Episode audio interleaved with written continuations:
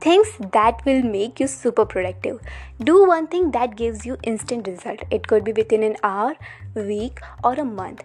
The more you do the things which gives you a results within a short span of time you feel more motivated to do the things. But how is it possible?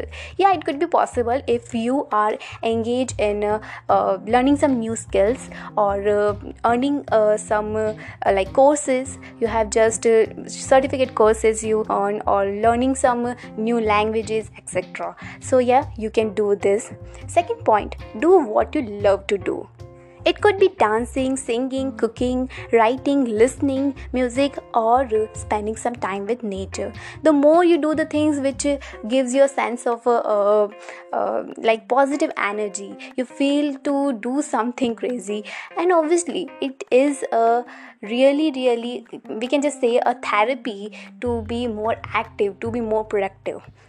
Third, challenge yourself to do some hard work. Because uh, challenging yourself is itself a challenging word. Because the more you challenge the more you gain the more you grow faster. So challenge yourself and to become the best version of yourself fourth be consistent. It's really important. Maintaining a consistency is a key to success. You have heard this phrase many times. Yeah it is a true it is real it is real and you have to be apply this in your real life too. The more you consistent and uh, the more you become successful. So be consistent whatever you're doing. It could be like uh, you have you don't have to do a lot of efforts. You have to give uh, some time. Like it could be uh, just if for suppose you are just doing an exercise. So daily basis try to uh, devote some time 15 minutes. Only 15 minutes.